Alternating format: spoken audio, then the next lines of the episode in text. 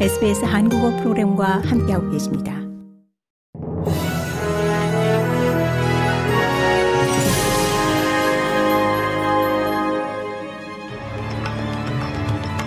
(2024년 2월 8일) 목요일 오후에 SBS 한국어 간추린 주요 뉴스입니다.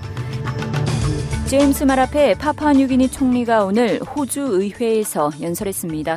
태평양 도서국 지도자로서는 최초의 호주 의회 연설로 기록됐으며 이 마라페 총리의 이번 방문은 지난 12월 호주와 2억 달러 규모의 안보 조약이 서명한 후 두 번째입니다.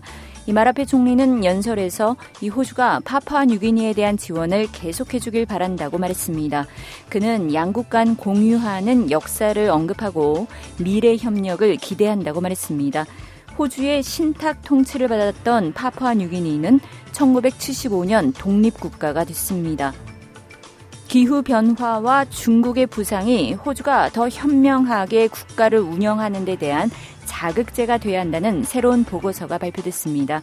외교 및 국방 담화 부문의 싱크탱크인 아시아 태평양 개발이 작성한 이 보고서는 페니웡 외무장관과 야당의 외무 담당 대변인인 사이먼 버밍햄 상원위원회에 발간됐습니다.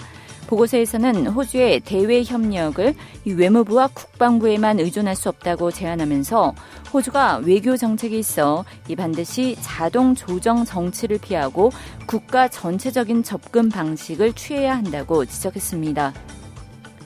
호주 동부연안의 최대 전력회사 중 두 곳의 근로자 1000명 이상이 임금 분쟁으로 24시간 파업에 돌입했습니다.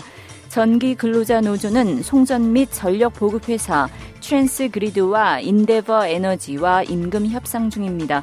전기 근로자 노조는 2, 3년 동안 연간 8%의 임금 인상을 요구하고 있습니다. 이 노조는 인데버의 경우 2019년 이래 임금이 10.5% 인상됐고 트랜스 그리드에서는 8%가 인상됐는데 이 기간 물가는 18% 상승했다고 주장합니다. 이 노조의 주 사무총장 앨런 힉스는 인플레이율에 맞는 임금 협상 없이는 쟁의 행위 강도가 높아질 것이라고 경고했습니다. 고국에서는 윤석열 대통령이 어제 KBS 녹화 대담에서 밝힌 김건희 여사 명품 가방 수수 논란에 대한 입장을 두고 여야는 각기 다른 반응을 보였습니다. 민주당은 김건희 여사 의혹에 대해 이 끝내 대통령이 사과는커녕 유감도 표하지 않았다며 변명으로 시작해 자기 합리화로 끝난 빈 껍데기 대담이었다고 강하게 비판했습니다. 특히 뇌물을 받든 사기를 치든 몰카에 찍히면 모두 죄가 아닌 게 되느냐며 이 대통령의 정치 공작 언급을 두고 다른 행성에서 온 것 같다고 지적했습니다.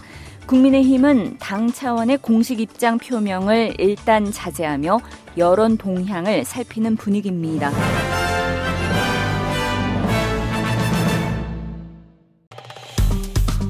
좋아요, 공유, 댓글 SBS 한국어 프로그램의 페이스북을 팔로우해 주세요.